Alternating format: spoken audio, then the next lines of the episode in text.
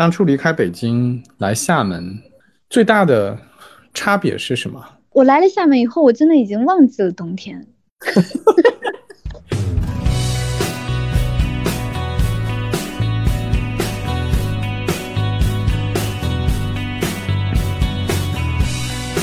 说哎，你们都在厦门这么久了，你们还不买房？我说这个房子这么便宜，为什么不买？他们就觉得很没有必要。我说你们等着，它一定会涨的。对。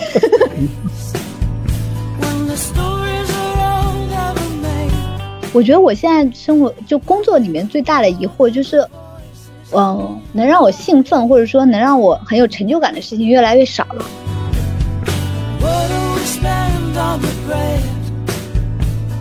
我觉得北京一直没有给我，我有个家在北京，我只是会觉得我有一份工作在北京，我觉得这个感觉是不一样的。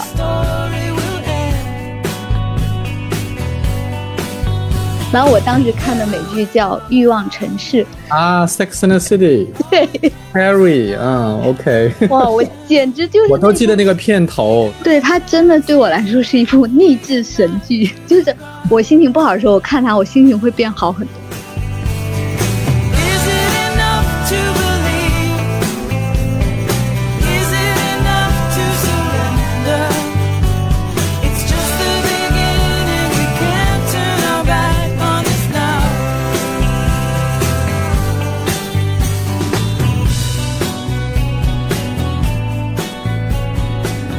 大家好，我是酸奶哥，这是新的一期酸奶哥问所有人。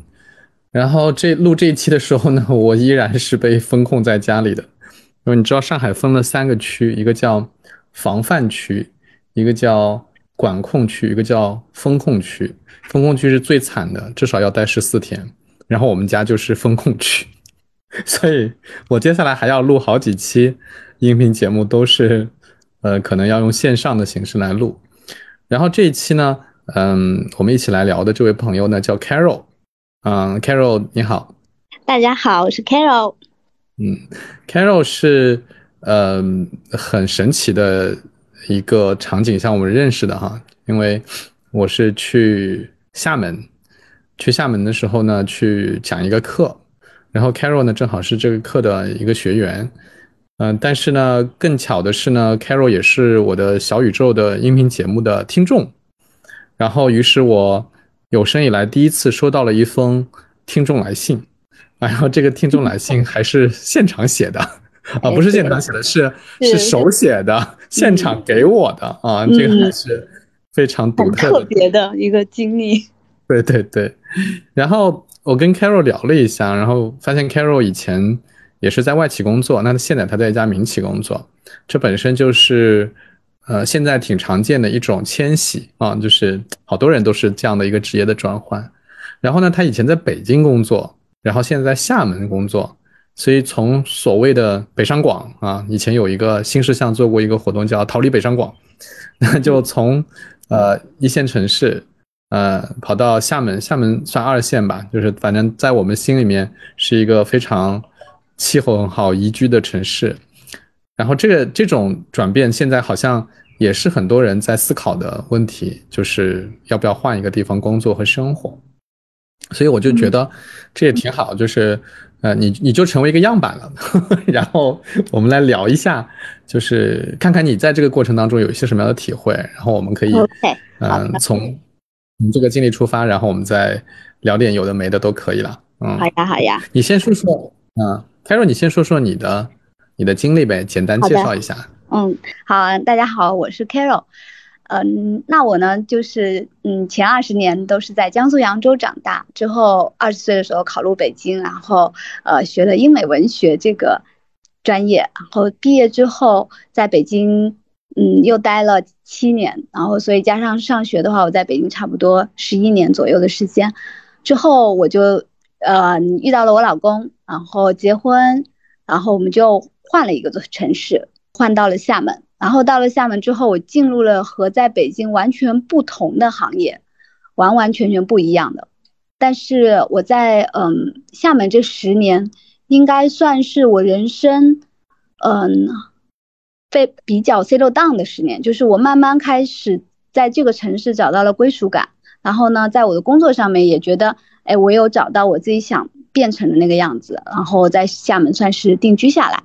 虽然现在看起来也是过得很平凡的一个人生，但是对于当初从北京离开，我并没有觉得我失去了很多。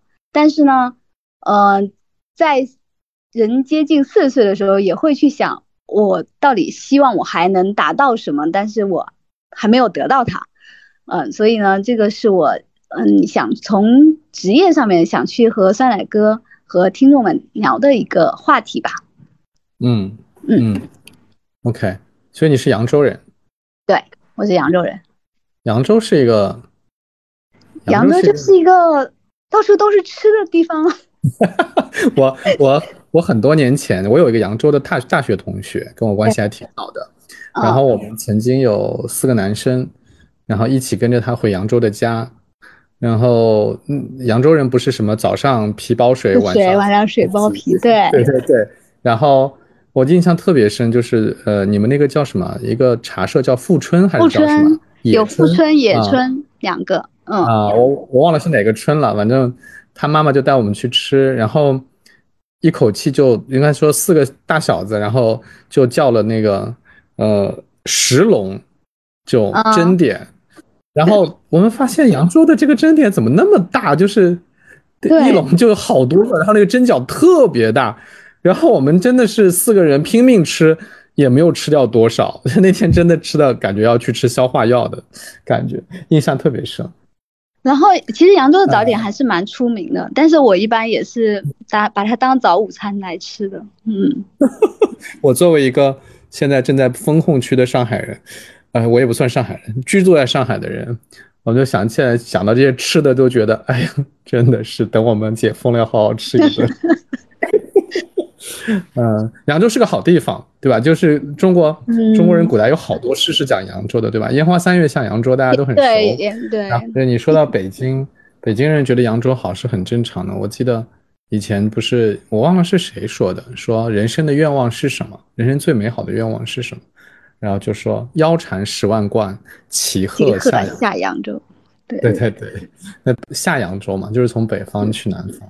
对，嗯嗯嗯。所以你作为一个扬州人，去了北京读了读了一个英美文学啊，所以对我的专业是英美文学，就是学莎士比亚英语，就是我们那时候都是看这些古英语，然后写他的一个文学解析，然后到了大三大四的时候就开始学口译。所以那个时候你会有一种幻觉，就是你以后是要过去给重要领导人做翻译的啊！对对对，现在还有这种向往，你有那种现在还有吗？现在还有，现在每次新闻里面对吧？某大领导跟呃外国的这个领导在一起会谈的时候，那个翻译还是很引人注目的，新闻报道还特别喜欢报道这些人。是的，是的，所以他们就是我们心目中的大神嘛。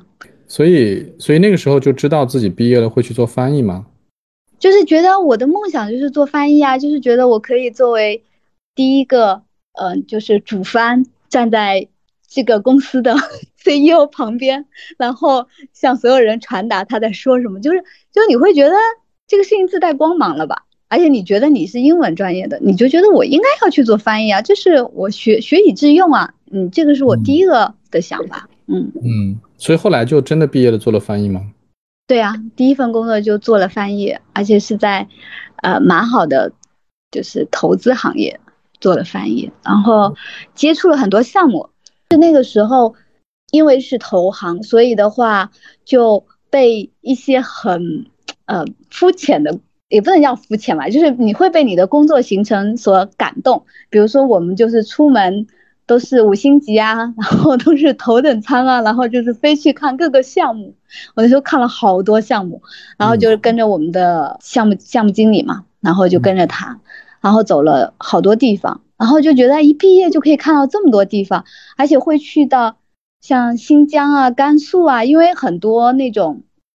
跟能源有关的项目，其实都会在比较偏远的地方，就并不是说啊，你去呃去哪个省会城市看一个什么样的项目，不是的，所以你会去到很多你从来没有想过的一个地方，所以那个时候的对我的来说，会觉得好有意思，我既可以做翻译，我还可以见这么多世面，就是觉得好有意思哦，原来原来可以人类可以做这么多事情，是那种感受。嗯嗯，那听起来很有意思啊。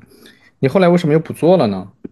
嗯，后来我们我当时在这个公司就是做到，因为我们刚开始就是你你你可能只是呃给你一两份文件，然后让你跟一跟，然后呢到后面你可能就可以你可以 own 一个东西，那到后面的时候到了呃其实零六零七年其实都还不错，然后零八年开始轻微的那个金融风暴，就是那个金融危机，先是次贷危机嘛，美国的两家银行次贷危机，那当时没有觉得怎么样，因为我们是一个英国的公司。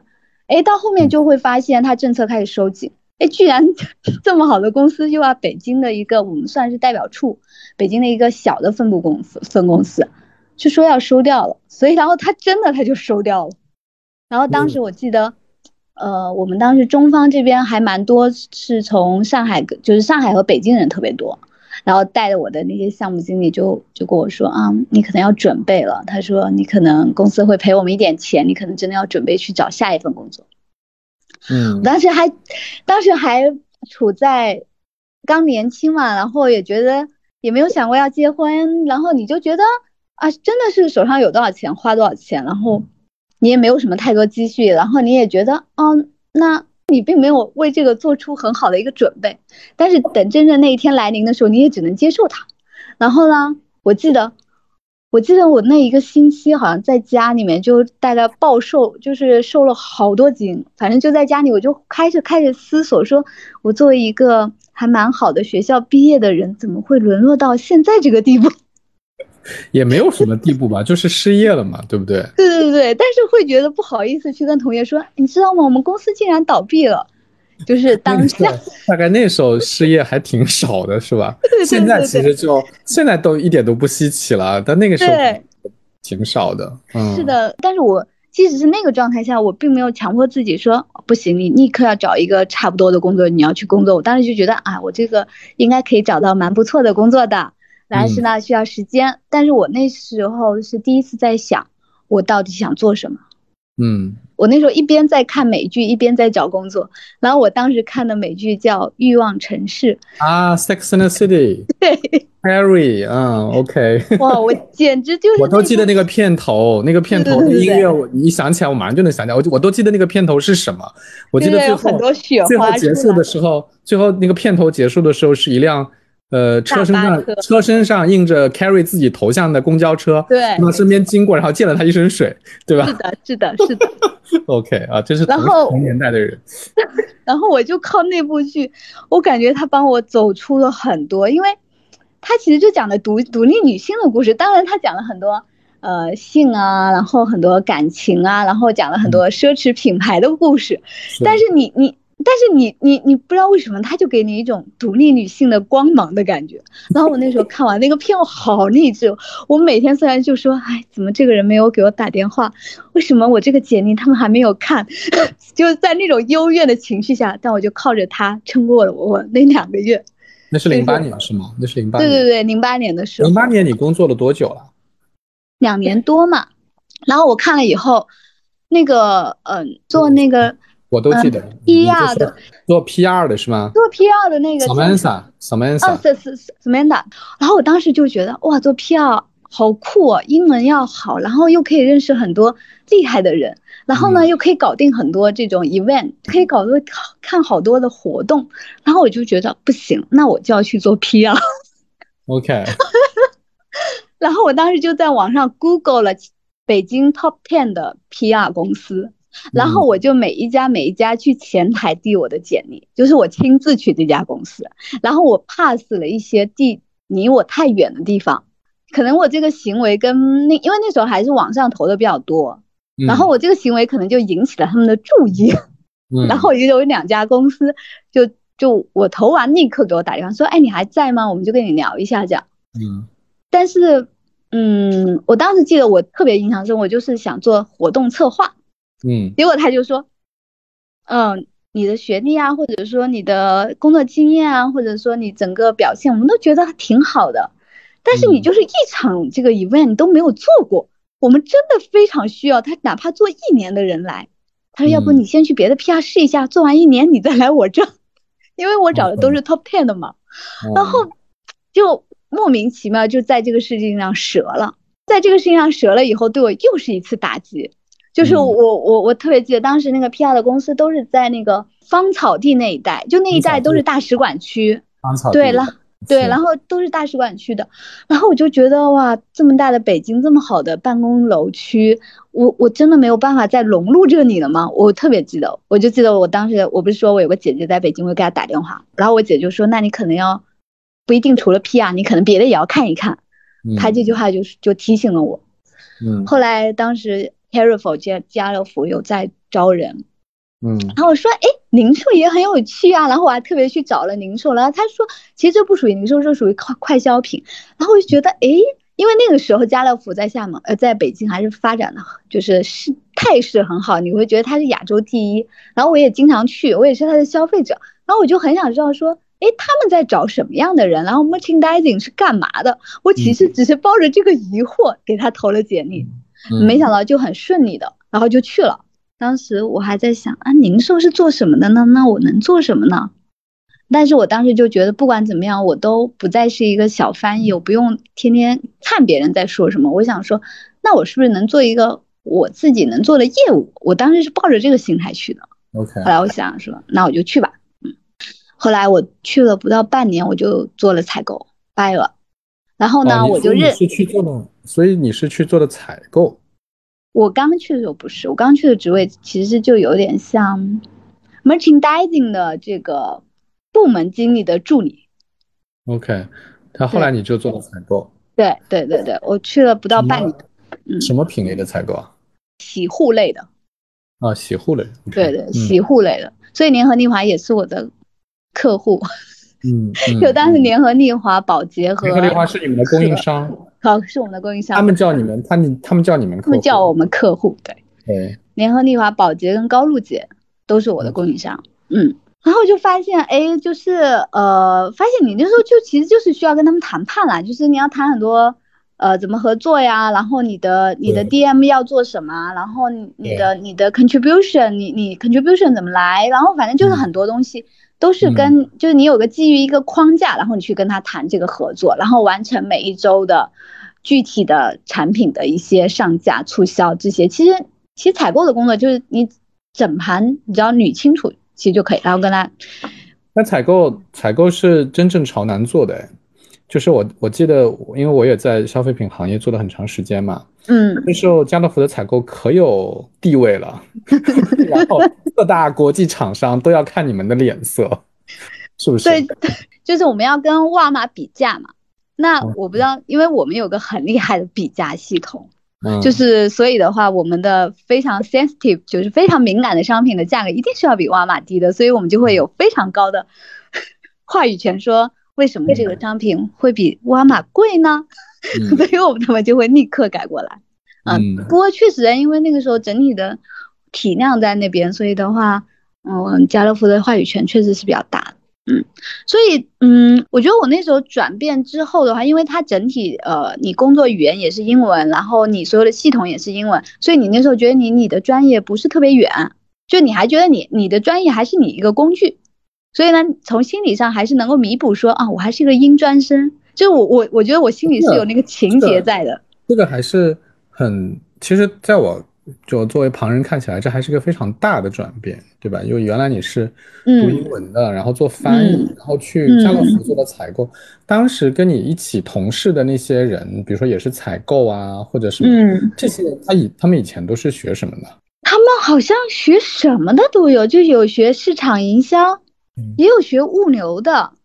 然后，但是他们有一个很特别的特点，跟我比起来，就是他们大部分人，就是他未必是毕业了就会来到家乐福，他可能毕业了之后在在别的这种呃商超里面做过，然后就他们都是有非常足的这种呃商场的经验在的。明白了，对我我觉得我在那一群采购里面就是非常的学生气，非常的重。嗯嗯嗯，对对对，相关经验嘛，嗯，对对对对。然后包括我们有，就是每天都会有不同的供应商来找你，然后你每天都要跟他们谈判很多东西。我感觉我就是属于那种一定要认真做笔记，但是别人可能他就已经心里非常知道这些供应商应该是怎么来操作的。我觉得我那时候应该算是就是一个人自己要在那边拿个小本子，要 每个都记得很清楚。然后是是有那个阶段的，因为采购的工作他不会有一个师傅说这样来带你的，不会的。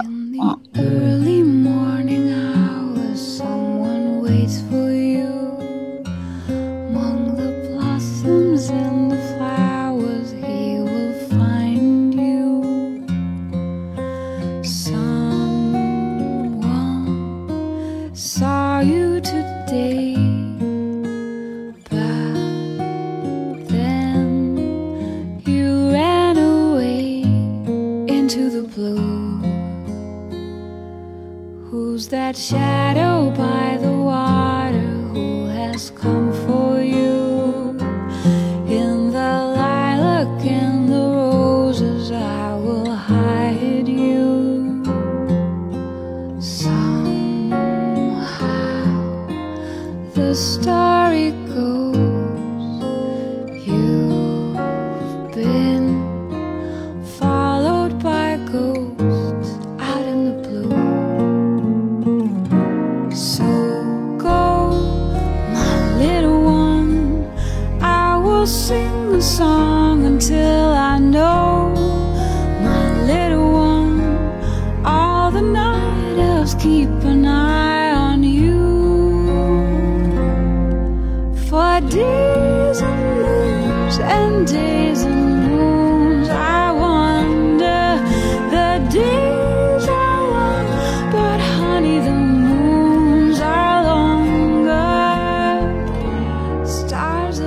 所以在家乐福待待了多久啊？做了多久啊？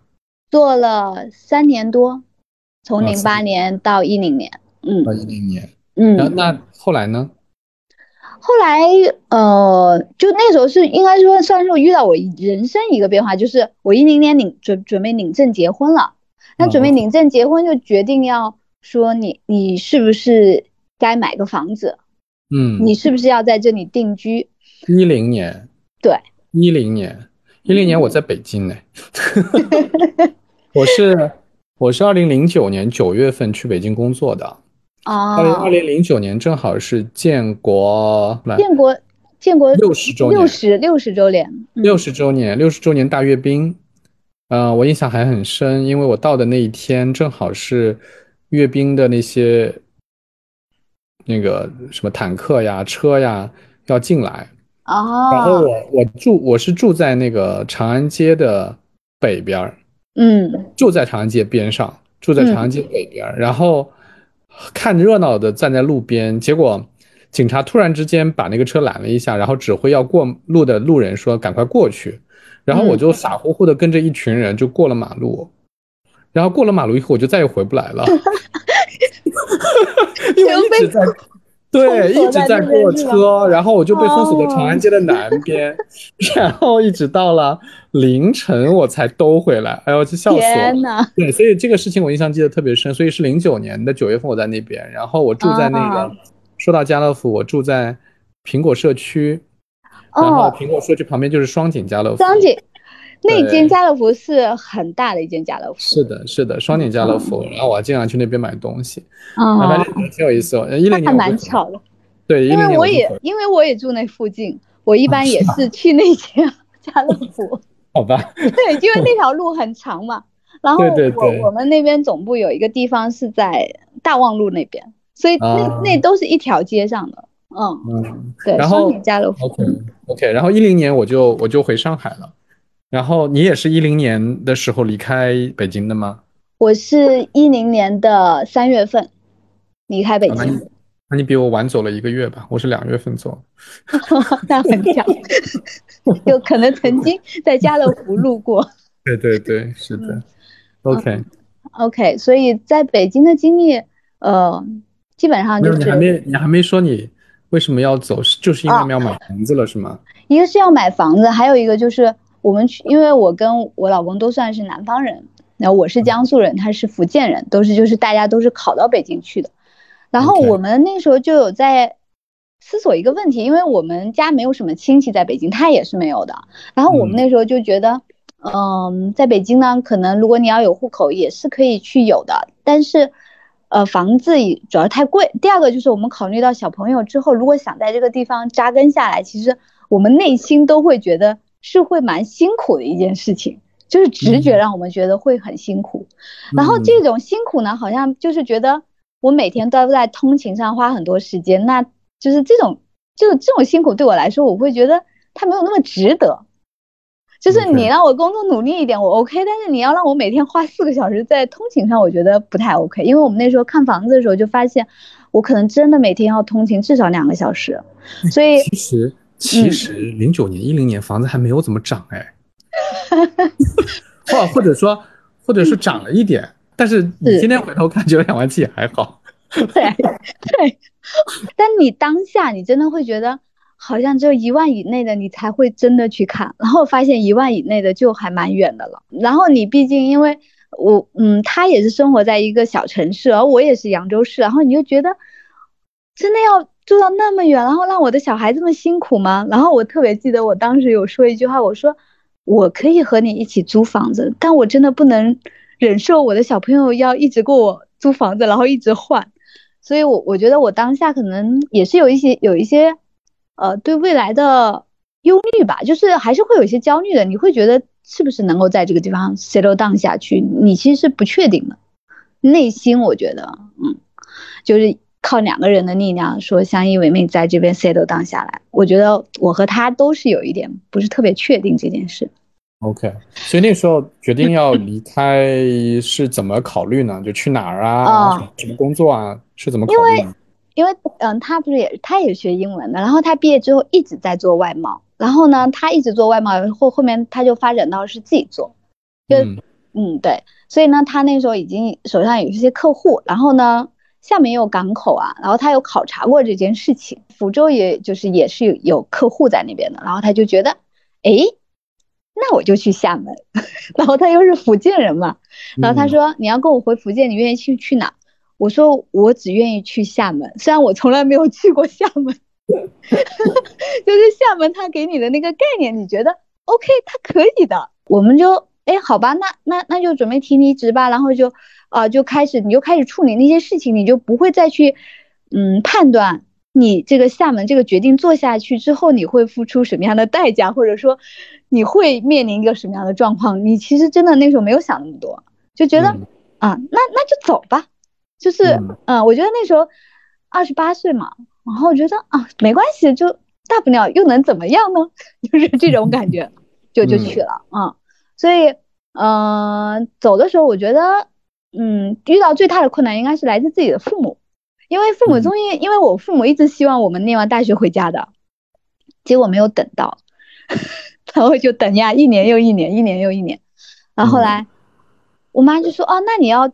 离开北京，那你就回扬州呀，就而且他们还帮我物色了工作，所以呢，就是呃，当时应该说就是，嗯，父母就压力特别大。然后我的我当时的想法还是觉得，我既然都已经选择在外面了，我应该是不会想回去的。就是我并不是嫌弃说扬州跟厦门要做一个比较，我只是觉得我不想回回到我的家乡，就是我我想还是想希望自己挑一个城市在那边，嗯，去生活的。我是这种想法。啊，只是说我觉得它恰巧正好是厦门，嗯，对，所以所以后来我跟我就是反正就是跟父母就是几几番沟通，反正最后还是去了嘛，然后就去了。他去了以后，我就又开始继续努力找工作呀。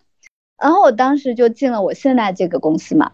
我第一次给这家公司投简历的时候，它是我小的时候听过的一个品牌，嗯，我觉得很多人小时候都听过，然后只是觉得哎，他后来去哪了？哦，原来他还在，就是是这种感受。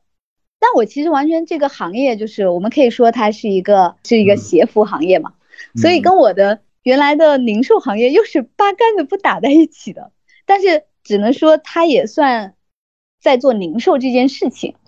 嗯，然后我就投了简历，然后面试，然后比较碰巧的是面我的这个人呢，面我的这个领导，哎，我觉得他跟我的嗯就是。聊的时候，我觉得很投机啊，这件事情是我我还蛮期待的，因为我觉得即使从北京出来了，你还是希望遇到一些能够跟你谈话，或者说价值观，或者说在一些事情上你能谈到一起去，嗯，是是有这种期待在的。然后他呢，就是一直在，他一直是在国外的，也是一个非常大的一个鞋服品牌做的，然后回到来到了这个品牌，所以呢，他有一个很好的一个背景在。然后呢，包括他本身是上海人，然后呢，也见过很多，所以呢，哎，他就让你觉得很有格局的感觉，就是，对，就会觉得，哎，嗯，厦门也也不错啊，就是，然后原来大家也会这样 去聊一些事情，对。所以那个，我觉得那个是打动我的点，因为我当时面了好多企业，然后会觉得说，诶，为什么好像跟我想的不太一样？然后我就进入了这个行业，啊，进入了这家企业。还比较幸运的是，这家企业真的经历了它黄金的十年，就是看着它从从一个很小的一个地，嗯，办公楼到现在一个非常大的办公楼。因为薛老师来过我们这。就确实你会觉得你你看着这个品牌成长，然后你自己也觉得有有成长到，所以回过头来看，我觉得我还蛮幸运的。就是我虽然逃离了北京，但是我从北京我的工作的选择上，我反而是从一个相对在走下坡路的行业，来到了一个他在走上升路的一个行业。然后真的是真的是下坡路啊！那个时候家乐福还是。很很厉害的，然后今天已经，哎，前段时间是说要卖掉还是啥？反正我看到一点新闻，是是。啊，嗯，就是嗯，家乐福好像现在已经是，首先就是他本来还想自己自创一些品牌，做一些东西，就他有东西是自己自产自销的，那这一块就后来就没了哦，嗯，然后加上嗯不同渠道的一些冲击，就是你你想买到一些。啊，我们现在所谓的网红食品，你可能会在家乐福买到，但是你绝对不是第一时间买到。是是，对，的确是行业。其实你的确是从一个走下坡路的行业，又到了一个其实还蛮有发展性的行业。嗯，没错。所以你过来做了什么工作呢？那个时候刚开始过来这个鞋服企业，你开始做的是什么？我来的这个刚开始来这个部门，它算是一个。所谓的运营部，就是它要整合商品端的很多信息的，就是因为你有人做鞋子，有人做服装，你你要怎么把大家的信息要统筹在一起，这是很重要的，所以他是要来统筹这样的一个工作。对我这个部门呢，它相当于是把所有的企划归并在一起，告诉你说今年我要讲个什么故事，然后我要做个什么东西，我告诉你们是什么。所以，所以等于是你工作了，那时候你二零几几年？二零一零年？二零一零年。六月份来来到这家公司，对我三月份从北京走嘛，然后对，嗯，然后你之前的工作是个采购，现在你到这里来做一个跟产品有关系的工作，其实也就完全真的是从头开始吗？对你来说是的，是的，对我来说是的，因为我我印象特别深，我那时候就是我要听非常多的企划去报企划案，嗯嗯，季度季度开季要报企划案，我我内心非常的惶惶。惶恐，我的嘴都要瓢了，就是就瑟瑟发抖，因为你真的不知道他们在说什么，你就不懂就不懂了嘛，然后你就去问，像相对来说还比较快的，就是说，哦，我大概能做的事情有几有几件，加上我的那个当时就是面我的那个领导，我也很我也觉得跟他很合得来嘛，所以的话我会经常问他一些问题，所以我觉得那个时候他带着我，然后包括我自己去问啊或者去看呢。就是还就是还蛮蛮快吧，应该算，呃，快一年不到吧，嗯，反正就基本上我听所有的一些重要的什么企划案呐，呃，图纸啊，然后这些重要的一些事项上面，我觉得哎我 OK，嗯，然后后来，但是我当时就有一种哎呀，我天天搞这些东西，我是应该要再去搞，就夯实一下我到底要做什么业务的。然后呢，当时我那个老板他正好也要去主抓一项业务，然后他就说：“哎，那你要不要一起来？”我说：“好呀。”然后我就去了。然后后面我不知道你有没有听过一个词叫做零售转型。什么样的转型呢？嗯，其实嗯那时候互联网企业很多提提什么新零售嘛，但我们其实不是的，因为我们这种我们鞋服行业，嗯，就是相当于我开开发出一批货，然后我就会。我就会嗯分销给我的分销商嘛，就是我会我会卖给他嘛，对不对？我会批发给他，应该叫我批批发给他。嗯，那批发给他了之后，其实我没有真正面对我的消费者。对，那我怎么如何去面对我的消费者呢？我们就要零售转型。所以呢，我在在在我们公司提出这个口号以后，嗯，就这不叫口号，就是这个方针以后，我去转了一个真正承接业务的部门，然后我就真正开始在做零售转型这件事情。所以后来你就一直在做这个方面的工作吗？还是当中又换了很多次岗位？嗯。没有哎，我其实后来从运营部就转到这个业务部门，就往上做，然后做到，嗯，做到就管这个部门，就做到这个部门的小负责人啊，对，差不多是这样。那这次你就做的时间很长了，十几年了都已经。呃，做到我生孩子，因为我之前做的这个业务，对，做到这个业务，因为我们还分品类嘛，就做到这个业务，做到这个品类。然后我生完孩子以后，我就转了另外一个品类，就是啊，OK，又重新，嗯，对，又不一样了，又不太一样啊。那那但就反正还是在这家公司嘛。我的意思就是说，对对对对对对对对对，做了十几年，是的，嗯，是的。不说一句，全都被奇怪心情代替。不值得渺小的我在等待下一场游戏，才找到关于你和我之间存在的秘密。是输赢我不在意，就算悲伤也没关系。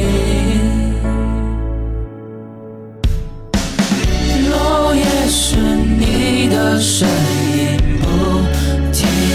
将我唤醒，夜深了，我的心里还是微光泛起。我真的迷失梦境，可是谁能相信？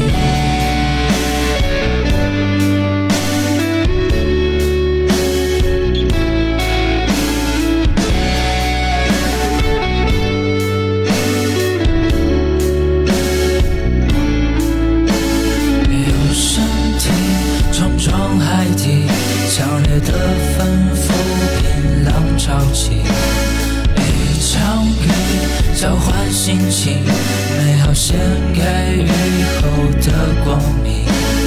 再上到关于你和我之间存在的秘密，是输赢我不在意，就算悲伤也没关系。那你现在会怎么想呢？这个能讲吗？现在你怎么想未来嘛？因为你看，我觉得我觉得还挺有意思的，就是，嗯，一零年你离开北京，嗯，其实，在那个时间里面，嗯，会想到要离开大城市到小一点的城市来发展人其实不多的，嗯，对吧？嗯，你算是一个动得比较早的人，然后你又好几次都是挑选了一个。不太熟悉的工作，几乎是从头做起。嗯嗯，所以就是我还觉得你还挺能够去挑战新的东西，然后去新的环境做新的事情。但是这次你就待的时间很长了，你就比较稳定了。所以我不知道你你你未来会怎么想呢？你是会继续啊这样的工作和生活，还是你会有？别的想法，因为，嗯，呃，我这个问题不是特指你，就是我身边有好多好多人，就到了快要四十岁的时候，对自己的职业还是有很多新的想法的。嗯，就是我觉得我现在生活就工作里面最大的疑惑就是，嗯，能让我兴奋或者说能让我很有成就感的事情越来越少了。就是我希望能找到一个另外一个什么事情会让我觉得哇，就是很做起来做。就是我我很想去做这件事情，就是嗯，我现在我觉得我的工作意愿度，嗯，从员工的表现来说是 OK 的，就是啊，老板希望你怎么怎么完成，你要达成目标，我觉得我是 OK 的，没问题，我一定可以达成它。但是如果说从你个人的创造的一些想法上面来说的话，嗯，就是它是有点在递减的这样的一个过程，所以的话，我会。其实我更多的想法是去做一些这自己真正想做的一些，不一定跟这个行业有关的事情。比如我说一个点，我是一个特别喜欢收纳的人。嗯嗯，我有时候就很想说，我要做一个收纳的 UP 主，就是我会有这种想法，对，就是我要做一个跟我的工作，我完全是用我业余时间去做的一件事情。是，嗯，对，但我我已经没有想过太多挣扎，说那我现在要再去挑战一个行业，比如说，确实我生完小朋友之后，就是有一家很著名的大厂在杭州，他有给我发来。一个邀请，工作邀请，但是我就没有选择。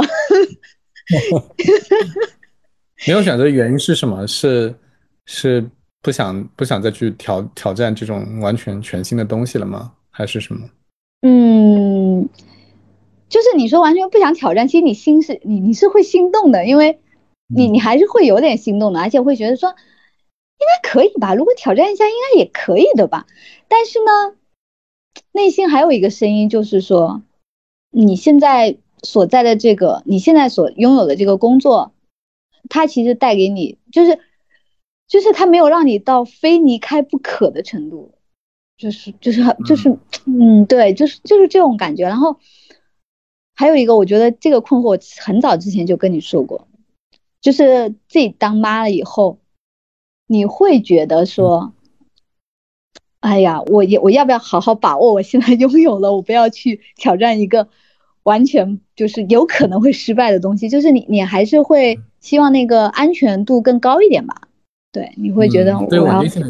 对对对，稳定性更高一点。对，杭州的一家，然后包括后面上海也有一家，然后但是我都没有完全的，就是说，因为我因为我觉得我的女士，我不知道别的女生怎么样，反正我是那种，如果我真的很想去干这件事情。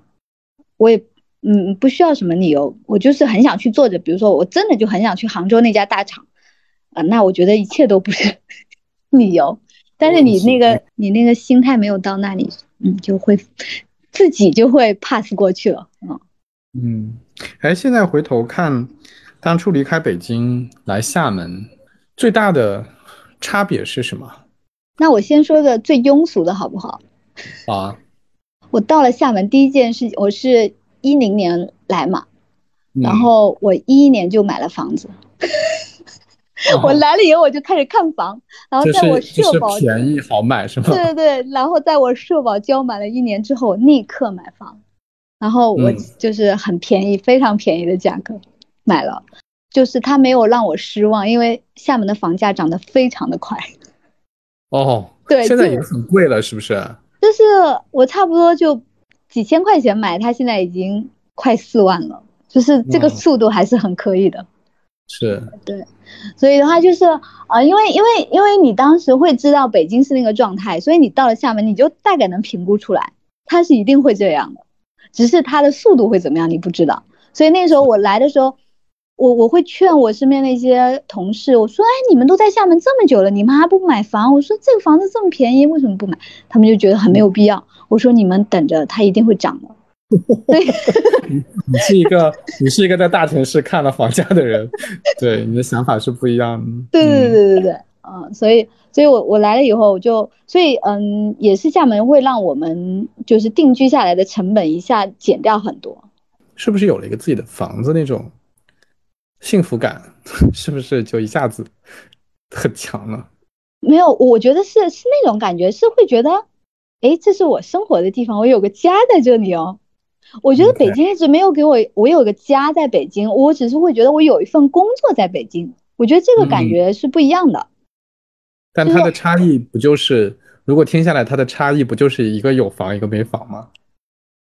是吗？嗯，好像也不完全，因为，嗯，我。厦门，因为厦门比较小嘛，然后呢，厦门你就会觉得说，哎，嗯，你你去哪里，你都不会担心说，哦，我我可能没办法，我可能呃，比如我跟一个人见约见面，我可能觉得，哎，给我半个小时，我就一定会跟这个人见见见上。但是在北京不是哦，就那个交通让你觉得觉得很北京北京，对对对，我我我完全感同身受。有一次，呃，我约了那个我的法国老板，就是我们俩一起去北京出差。然后我们俩分头去开会，然后我约了他是去吃大董，因为他非常爱吃烤鸭，然后我就约了他大董在金宝街，就是在东二环哈建国门，嗯。然后呃都金宝街，我约的他的时间，他先到了，他离得很近，然后他等我跟另外一个同事等了两个小时，然后我们 就是到不了，就是太堵了。然后，然后他，我记得很挺清楚，当时我们就很不好意思，因为他一个外国人，然后语言又不通哈，坐在那儿百无聊赖嘛。然后我们就说，哎呀，真是不好意思，你坐那肯定没很没很很无聊。他说没有没有，他说大朵的这本菜单特别特别的厚，像一本书一样，我可以读很久。那就是就是回应你一下，就真的是明白。对，嗯，然后嗯，哎，反正。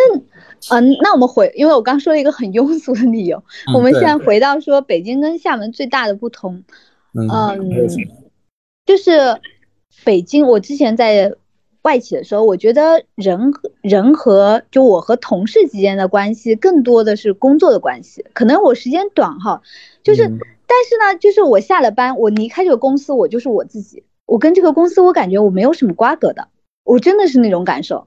就是我之前，但是我到厦门之后，我没有这种感觉，我会觉得我的同事也是我的朋友，嗯，然后呢，我的我我的我的公司对我来说，就好像有一种意义所在，就是我是代表这个品牌的，我我我可能跟别人交流的时候，我会说啊，我们这个品牌怎么怎么样的，而且有时候会。就是这个品牌，它跟我的连接度会更高一点，会有这种感觉。这是跟这是跟企业的性质有关吗？还是跟真的跟城市小了以后有关系啊？嗯，就可能就按我老公说的一句话，就是厦门小嘛，大的单位真的没几家的。OK，就是对，这就好像，嗯，你你你上海和北京，就你会觉得。非常非常多的机会在那边，但是在厦门其实好的机会一定是没有北京和上海多的。所以如果你你你在一个相对来说它在往上走的企业，你会更珍惜的，你从内心里是真的会蛮珍惜它的。嗯，但是在上海、北京，我觉得它不是不珍惜，而是说它诱惑确实很多。嗯嗯，对，所以这个感受会不太一样。所以这样的感受会让我在厦门更有一种，哦。我要我要珍惜我有的，就是所以更有那种归属感在，嗯、会有那种感觉。嗯，哎，就是像我们在身处上海或者北京的人啊，看厦门，都会觉得那是一个，因为我们去大概也就是旅游吧，嗯，然后都会觉得是小巧的、精致的、嗯、舒服的，对吧？气候又又很好，很舒服的地方。那你们在那工作是这样的吗？好像你也挺忙的。就是辛苦还是蛮辛苦的，但是厦门的气候，因为我我之前要走终端，我一年可能要飞九十多次，就平均可能三四天就要飞一次。嗯，然后我我我每次一下一飞机一落地，我真的会觉得 还好我选了厦门，因为你不管哪个季节出去，你要么被冻死，你回来以后你总会觉得哇，厦门的气候真的太好。我来了厦门以后，我真的已经忘记了冬天。你这么一说，我真的觉得，哎呀，我也应该去厦门买个房。可以的，可以的，谢老师。我以前看过一个研究，是说其实大家都蛮喜欢，就是你你这种一直在二十几度，然后夏天时间比较久的地方的，你会觉得活力很充沛啊。是的，是的，的的确是，就是气候真的还是很重要。一到冬天，我就觉得，哎呀，上海也是夏天太热，冬天太冷。嗯，OK，所以总体来说你还是很满意的。你离开了北京，其实你还是挺满意的，是吗？嗯，总的来说还不错。嗯，就是还有一个就是，嗯，北京你知道的，它的路其实是非常的宽和，就是它很它很大嘛，然后就是它要么就四车道，要么恨不得八车道，然后你走一条路想买个奶茶，你都根本买不到的。这不就是我在有一期节目里面，啊，对你好像有提过一次，跟那个东东锵在他的那个博客里面聊北京和上海的时候，我们就在说，我说北京这个地方，东三环辅路沿着走下去就看不到一家可以卖奶茶的店，根本就没有店面。对，嗯、是这样。我我特别记得我刚来厦门的时候，有一次好像可能是晚上十一点左右，哎，我跟我老公说，我说我饿了。嗯，我老公就拉着我出去，然后我们就喝了粥，吃了油条。我说 竟然晚上还有油条吃，对，这个是我我也觉得福建特别神奇的地方。我我人生第一次去泉州，然后也是在下午四点钟左右，然后我泉州的同学带着我走街串巷，突然就在那种根本都没有什么人的小巷子的拐弯处，有个老老先生在那煎油条，然后 他说：“哎，来我们吃油条吧。”我当时作为一个江苏人，我当时的反应是这玩意儿不是早饭吃的对，只有早餐才有，对，然后他们就当小吃一样，下午四点钟吃了对对对对个油条。而且他们还要这样剪开来说啊，剪好了一段一段在那吃。然后我竟然在夜里面吃到了油条，对，但对于一个南方人来说，我很 OK 嘛，就是说我我 就，然后你就觉得在北京里不可能嘛，就这种这种嗯、这种嗯这这种小生活，生活的点生活的滴，气，对，嗯真的是没有，真的大可能大城市都普遍缺乏。嗯，没有上海还是好很多啊。每次去上海出差，就感觉全家到处都有啊。是，但上海那种又不一样，就也还不是这种，嗯。小小的那种生活气的东西，就是到了晚上那个，我觉得更像是年轻人的聚会地。感觉哦还是不太有一样，那种那种老的城区的那种保留下来的那种味道，嗯，大城市都普遍缺乏，嗯，普遍缺乏。嗯嗯嗯。然后我我还想说一个点，就是，嗯，在北京的时候，你会觉得说大家很关心，呃，社会新闻和嗯国际新闻，但我发现，在厦门，大家都不是很在乎这些事情的。这个是我刚来的时候我挺不习惯的一点，因为那大家关心什么呢？大家平时都关心一些什么呢？嗯好像就没有什么特别让我能想起来他们关心什么特别关心的事情？对对对对，嗯，然后我会觉得厦门，嗯就其实厦门它也是一个蛮包容的地方，因为它本地人很少的，真正的厦门嗯本地人都在鼓浪屿上。我给哦你讲一个厦门的段子好不好？嗯，好，厦门的段子是这样的，就是住在鼓浪屿上的阿嬷，他们叫阿嬷嘛，嗯，说我要去厦门，然后他们说这不就是厦门吗？我是鼓浪屿的，中山路那里才是厦门。然后呢，其实厦门的海是填出来的，所以的话，它其实只有很小一段，它才是真正的厦门。其实厦门也是，就是嗯，各个地方的人都有，你能嗯，想到的，对。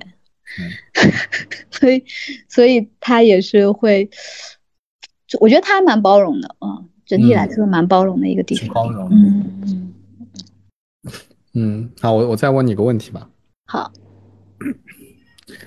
就是从你的经历来看，你其实是，嗯，还是蛮蛮喜欢在外面闯荡的。就比如说你不愿意回扬州啊之类的。嗯，哎，你现在如果回过头来看，比如说时间回回流到北京，嗯开始刚刚开始在北京工作的时候，如果这些所有的事情都还是会这样的发生，你会做什么不一样的选择吗？如果重新选择一次的话，如果重新选择一次，我不会考北京的大学，我会考上海的大学。啊？为什么？我觉得，我说实话，我真的会觉得，嗯，上海很像我理想中的欲望城市，因为我觉得上海很像纽约和东京的一个结合体，嗯，就越来越有这种感受。嗯，所以听起来，你你如果让你重新选，你可能会觉得要在上海生活工作是吗？而对不是在厦门。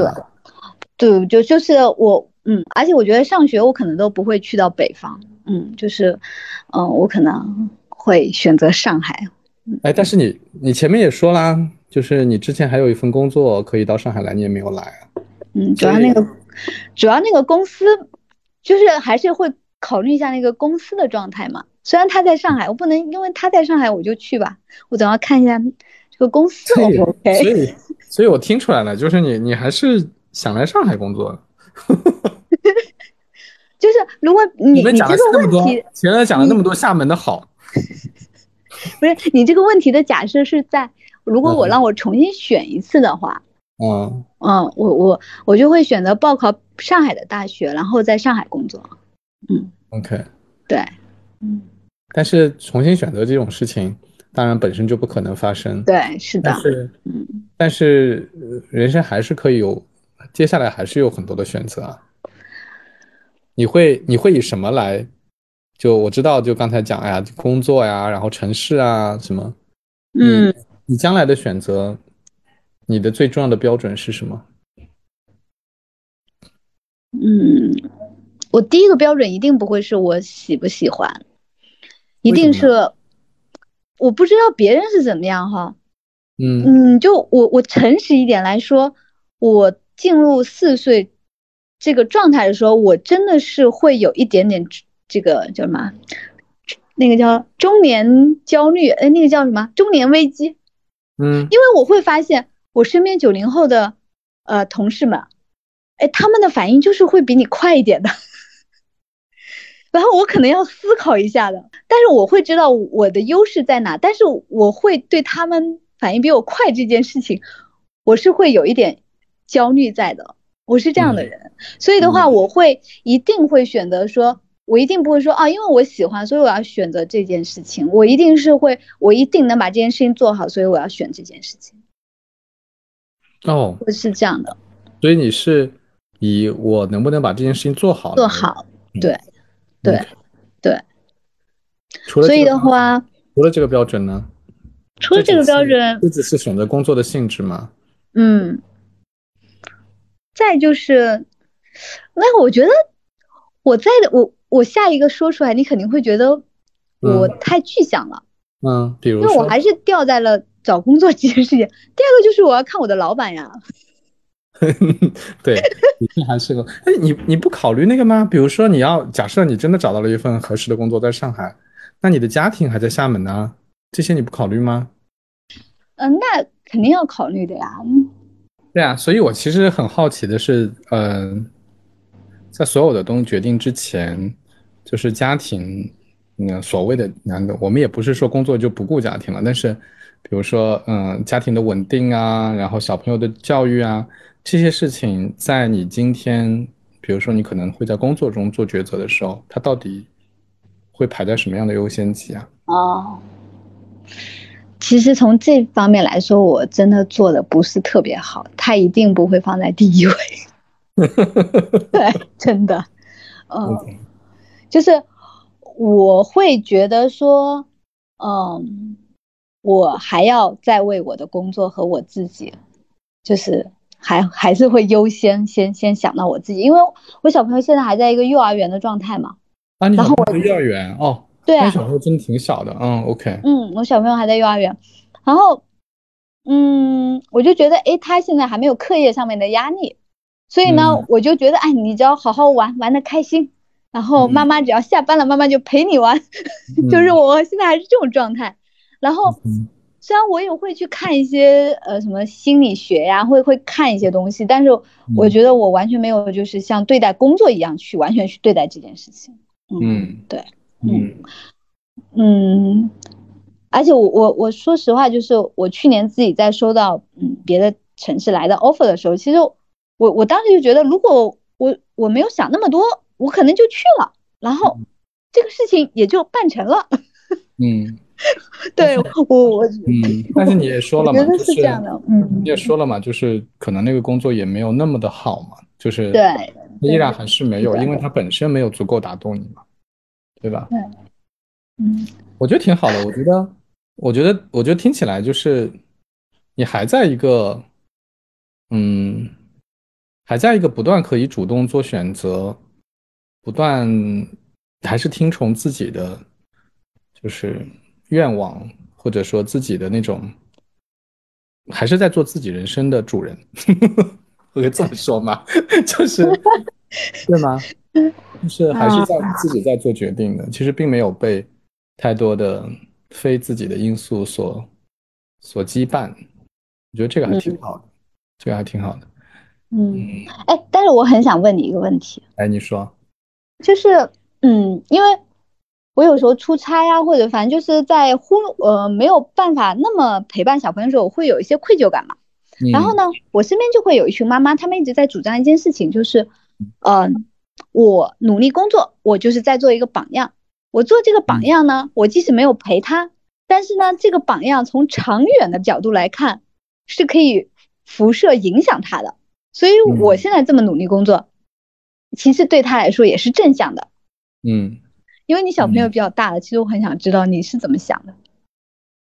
我觉得客观上，一个成功的父母在事业上很投入，然后很敬业、很努力嗯工作的父母，在客观上可能的确会起到榜样的作用。嗯但是从主观上，我不太相信大家是以这个为主要驱动力的。啊，这我觉得它只是顺带的，就是说用来安慰自己。对，我觉得，我觉得，嗯，说到底还是大家在做决选择而已，是选择把嗯什么放在自己的优先级。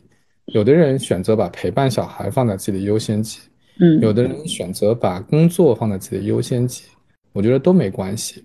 嗯，但是呢，就是嗯，我觉得不要是那种有一种一好像受受害了的感觉，就就不要有这种感觉。比如说，比如说我其实是要照顾孩子的，但是我没有办法，呃，我是迫于谁谁谁的压力，所以我才努力工作，或者反过来说。我其实是可以在职场上有很大成功的，但是我是啊迫于家庭的压力，所以要带孩子。我觉得只要不是这两种状态，其实嗯都没关系。如果是这两种状态，不管是你自己想的，还是真的是实实际上有这样的压力存在，那都是不健康的嘛，对吧？嗯是我觉得那个就都不对。但是至于说，嗯，你到底把哪个放在优先级，我我真的没有办法做道德评判。我觉得这个完全是每个人每个人自己的选择而已。如果你问我的话，嗯，我实际上的行为还是会把自己想要做的事情放在前面的。我反正就是从我对自己的了解，我觉得我是很享受自己，就是我经常是我我要加班，然后我会把我儿子先哄睡，然后呢，嗯我会告诉他，我说我一会儿要加班哦，你要早点睡哦，我会跟他讲。然后以至于他现在都会知道，因为他也有一台小的电脑，他会说妈妈我在加班，就是他已经学会了这一套。然后呢，然后他就会说那你现在要去睡觉，我要加班，他会这样。然后，所以我我是蛮享受，就是我把他都处，就是他的事情都弄好之后，然后他很乖在那边睡觉，然后我在那边做 PPT，可能做了一夜，然后做的很嗨，然后我觉得 也没关系，就是，那呃，对。挺好的，那我觉得是挺好的状态。然后，如果比如说正好碰上他的一些开放日，然后亲子日，一定要出差的或者什么事，我就一定会去请假，我就会说没办法，这个差我真的出不了。我那我觉得对就是对我就会，我觉得听起来已经是一个相对来说比较平衡的状态了。嗯，但嗯，但我们因为我们的压，我们我们公司的压力还是比较大，所以确实想要做很很平衡很难了。但是但是尽量就是愧疚的时候不要让自己愧疚，觉得也没啥好愧疚的。然后对，我觉得，我觉得不那些情绪，我觉得是不必要的。我觉得就是做了一个选择，说，哎，这当口我觉得跟哪件事情更重要一些，对吧？对是我觉得，我就无非就是这样。但我觉得，就是你你说的这种状态真的挺好的。就是，嗯，我我其实挺不喜欢那种，就是，呃，到了一定年纪以后，把很多个人的事情，不管是个人事业上的追求，还是生活上的追求，都放到后面去了。就是，嗯、那其实那其实是没有寄托，那其实是没有寄托的表现，才会把嗯呃非常多的精力和时间和心力都放在别人的身上。我觉得嗯那放在别人身上都不应该。你你肯定是有自己想要做的事情，然后有自己的热情，然后你扮演一个家庭的角色。我觉得，我觉得那才是一个，就像你当年看《Sex and City》，你 你你看的你看的时候比我晚很多。我是我印象很深，我是在研究生的时候，就是在零三年，呃看的，那时候还是卖 DVD 的，就是嗯没有办法下载，就是买了哦 DVD。哦我我看了，我看了很多哎，我几乎看了，我我没有全部看完，但是我肯定看了非常大的部分。然后，呃虽然我是个男生啊，那那是个四个女人的戏，当然里面有 Mr. Big，对吧？对，有 Mr. Big，对，但是我觉得就是那种状态，其实其实那种状态真的，呃，不光是你作为一个女性看觉得很好，我作为一个男性看也觉得很好，就是，呃，你爱什么，你恨什么，然后你追求什么，然后你会发现女主女主人公像 Carrie 他们，其实他们当然也会有很多的纠葛，啊，感情的纠葛什么，嗯，但最终她还是做自己的。对对对对，啊，他有很多的纠葛，但是他最终还是做自己，他不会被这些东西羁绊住说，哦，我为了你，嗯，我为了什么，嗯。所以我放弃什么。嗯我觉得他们嗯完全没有这种表达，嗯。所以这个是，嗯，我跟我我也挺感同身受的，我觉得是很对的一个态度。对他真的对我来说是一部励志神剧，就是我心情不好的时候，我看他，我心情会变好很多。哎，你说的我都我都想，哎，什么时候其实也可以再看那个。我我昨天还看到一个，就是网上有人发了一个视频，是呃是 Carrie，就是一个这个演员，我都忘了他叫什么名字了。他他他出镜了一个小视频，什么一个视频，然后有人在下面留言说，哇天呐，我没有办法接受，就是我当年那个 那已经这么老了，就是真的他已经看上去非常衰老了嘛。对啊，他他，而且他们不会去掩饰那些的，就他也不会用滤镜啊什么的。然后我也有我有关注过他那个 Carrie 那个演员，后面他自己还自创了一个，呃，相对来说比较性价比比较高的那种呃潮头街街潮的女性的服装品牌，因为他在里面不是一直在讲他很喜欢这些，啊，就是品牌，然后很喜欢这种穿搭，就是他对美的那种追求是很多的嘛。所以他后面就去去做这个，就做这件事情。所以他，我觉得他本人跟这个角色一定是会有一点点相似的地方，就是，然后反正就那部剧就看完，你真的会觉得，嗯，你有很多事情要做，但是你一定要让自己高兴，我觉得这个很重要。是的，嗯，是的，我觉得挺有意思的一个那时候看的剧，看的包括其他的书，还有某些人的行为。真的还是可以非常非常深远的影响我们，嗯，很多的选择，我觉得还挺有意思的，嗯，好吧，好，那今天就聊这么多，哎，聊差不多也是一个半小时，一个小时二十，好的好的，谢谢你，希望希望可以用，可以的可以的，好的，好，谢谢薛老师，好。的，好，拜拜，拜拜。